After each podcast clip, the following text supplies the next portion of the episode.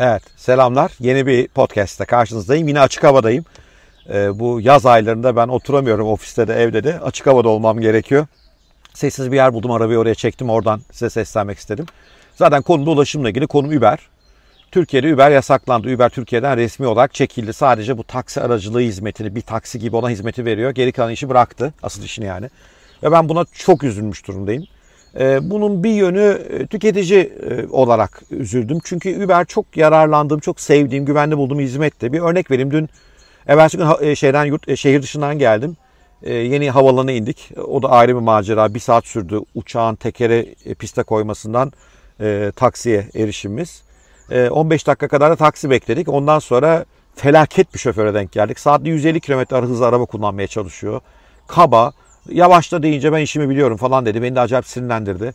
Böyle abuk subuk bir hizmet. Ya ben buna mahkum muyum? Hiçbir tüketici de buna mahkum değil. Biz daha iyi hizmetler istiyoruz. Bunda da dijitalleşmeden yararlanan hizmetlere ihtiyacımız var. Uber bizim için çok iyi bir alternatif açıkçası. Uber ve Uber gibiler. Yani konu da Uber değil. Uber'e şirkete bak çok bayılmıyorum açıkçası. Bir takım ahlaki sorunları da var Amerika'da. Ama Uber, Karim, Didi bütün bu hizmetlerden bahsediyorum. Çok severim. Hepsi Türkiye'de yasak şu anda.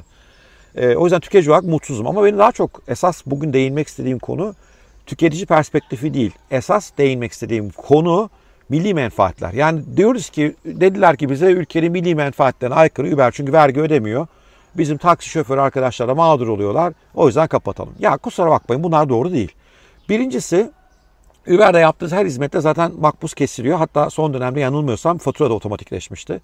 Yani e, o arabanın kazandığı paradan zaten e, vergi ne vergi doğuyorsa bu belgeleniyor. E, arada galiba Uber'in komisyonu bölümü kalıyor. E, %10-15 yanılmıyorsam. Onun nasıl vergilendiğini açıkçası bilmiyorum ama halledilmez bir sorun değildi muhtemelen. Üstelik de hani işe vergi açısından bakacak olursak kusura bakmasın kimse beni taksi şoförlerinin ama daha önemlisi çünkü şoförler karın oyununa tokluğuna çalışıyorlar. Hani onların vergilen, vergilenmemesi çok da umurunda değil.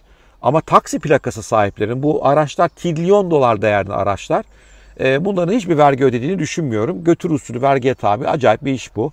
Yani oradan bir vergi kaybı olacaktı devletin ne inanmıyorum. Burada kayıtlı, faturalı bir iş varken burada faturası açıktan yapılan bir iş var. Kesinlikle vergi kaybı olacağına inanmıyorum. Uber'in komisyonundan vergiyi alamasaydık bile.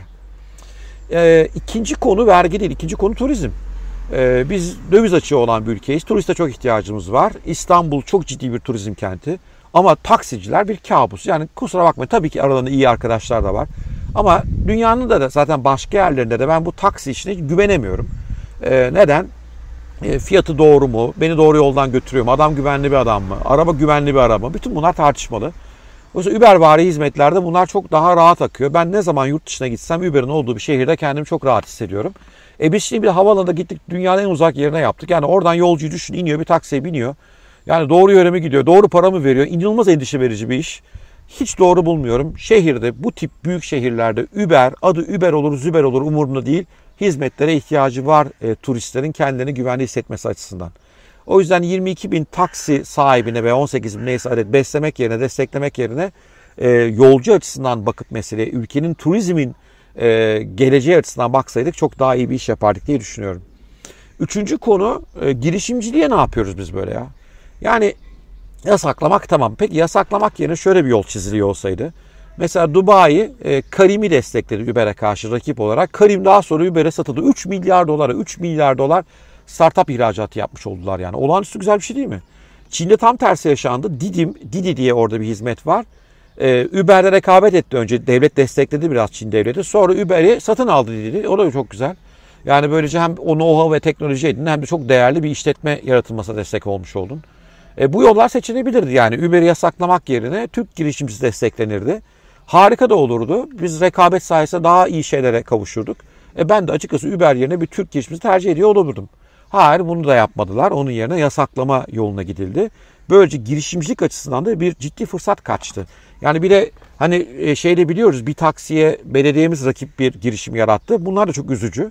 Devlet bu tip yerlerde girişimcilerle rekabet etmek yerine girişimcileri desteklemeli. Belki Hani bir yabancıya karşı bir teşvik mekanizması olabilir. Buna kimse bir şey diyemez.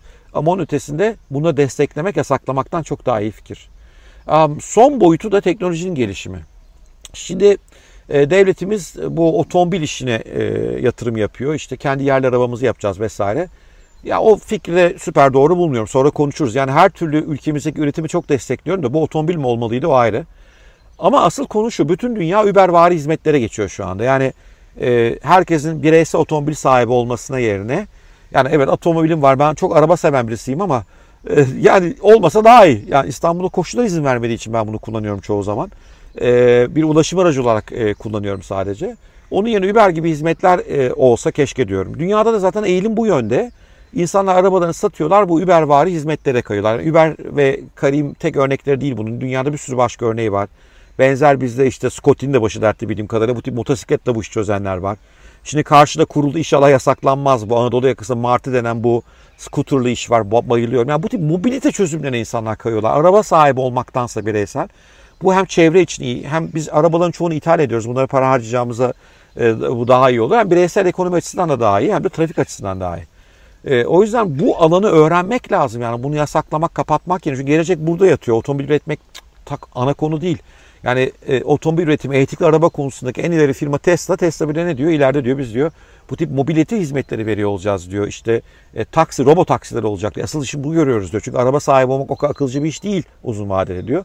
E biz şimdi bunu öğrenmeyi kestik. Bu tip bir teknoloji geliştirmeyi, ülkemizden böyle bir yeni teknolojiyi e, büyümesini engelledik. Yabancıları kapattık. Yine biz gittik eski usul taksicilere pek de iyi olmayan hizmetlerine kendimizi de turisti de mahkum ettik.